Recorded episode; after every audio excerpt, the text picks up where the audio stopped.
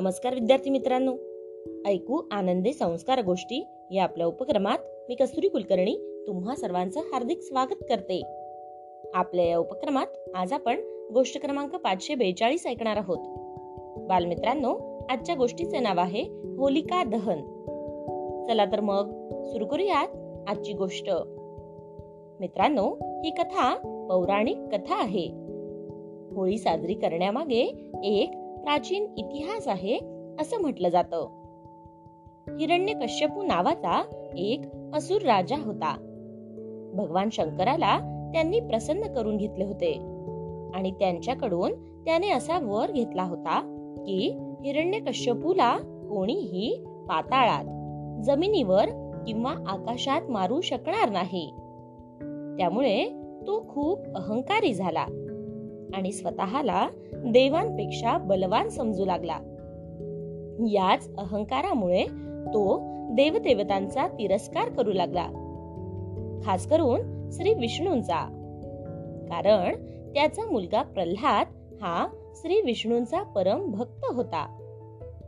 प्रल्हाद सतत त्यांचेच नामस्मरण करी आणि त्यांचेच गुणगान करीत असे. हे हिरण्य कश्यपूला अजिबात आवडत नसे.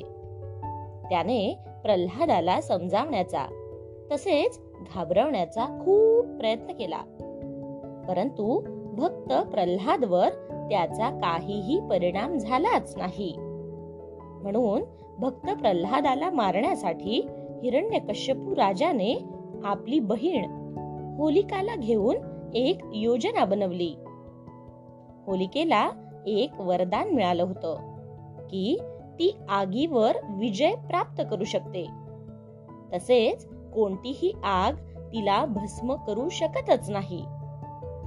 हिरण्य कश्यपू राजाने होलिकेला भक्त प्रल्हादाला घेऊन आगीच्या चितेवर बसण्यास सांगितले.